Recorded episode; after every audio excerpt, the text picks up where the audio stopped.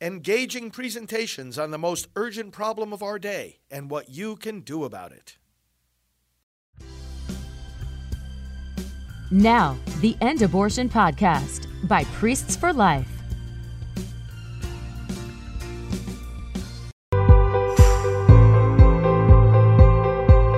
Brothers and sisters, welcome to our time of prayer and scripture together. Pro life leader Frank Pavone here. Let's put ourselves in God's presence. You can put your prayer intentions in the comments if you wish. Let's delve into His Word once again. In the name of the Father, and of the Son, and of the Holy Spirit. Amen. Speak to us again, Lord. Speak, for your servant is listening. You spoke in creation, you spoke through the prophets, you spoke above all in Jesus Christ. You continue to speak through the preachers He has sent out to bring his gospel to every creature. Speak to us as we read your word, inspired by you. Lord God, may it transform us. May it bring us to repentance for our sins, for which we ask your forgiveness. May it empower us on the mission to be witnesses to your kingdom. We pray through Christ our Lord. Amen. This reading is from the Gospel of Luke. While some people were speaking about how the temple was adorned with costly stones and votive offerings, Jesus said, All that you see here, the days will come when there will not be left a stone upon another stone that will not be thrown down. Then they asked him, Teacher, when will this happen? And what sign will there be when all these things are about to happen? He answered, See that you not be deceived.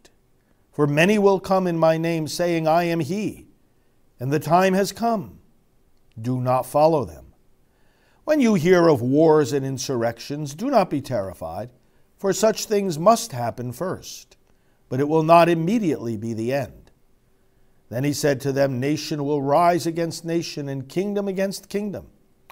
There will be powerful earthquakes, famines, and plagues from place to place, and awesome sights and mighty signs will come from the sky.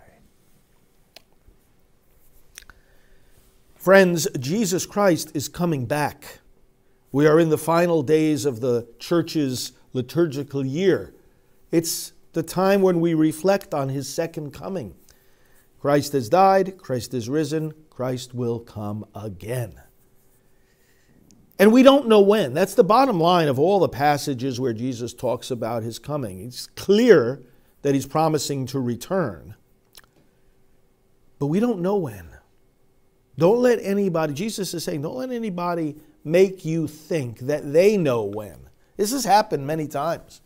People who want to, they want to be prophets, they want to probe into, I mean, we are prophets when we speak the word of the Lord, but they want to go above and beyond what has been revealed and make themselves look like they've figured out what hasn't been revealed. We can't figure it out. We don't know. And that's the first key lesson to take away here. And the second is folk, stay focused on the Lord Jesus. Stay focused on where you know He is. Jesus said, Many people are going to be impersonators of me. Don't listen to them. How can we know? Well, because we know Him. My sheep hear my voice, they will not listen to the voice of a stranger.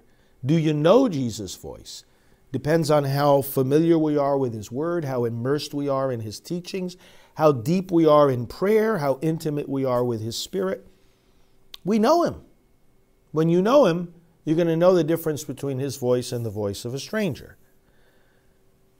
People will take advantage of conflicts in the world to present themselves as a Savior. Jesus said, No, just focus on me Focus on the teaching you've already received. Focus on staying close to me. It's more important, and this relates to the first point that we don't know when he's coming. It's more important that we stay close to him than that we know when he's coming. It's more important that we're ready for his coming than that we can predict the day and the hour. Second key lesson you don't need to be deceived. You know his voice. Don't be looking for something new and different. And then, thirdly, why will there be so much distress when he comes? Jesus talks about uh, nation and, and, and uh, rising against nation, powerful forces, awesome sights. The Lord's coming brings a shaking up of everything.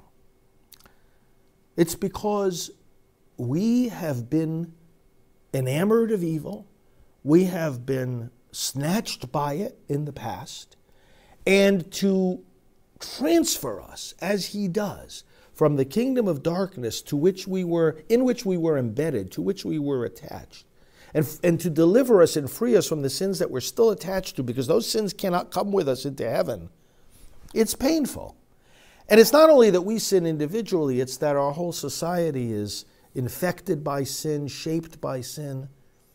And so, when you hear about all this distress, shaking of the world, literally, it's because God is truly recreating a new heavens and a new earth. He's already begun that process by his death and resurrection. And this is why it should not disturb us either.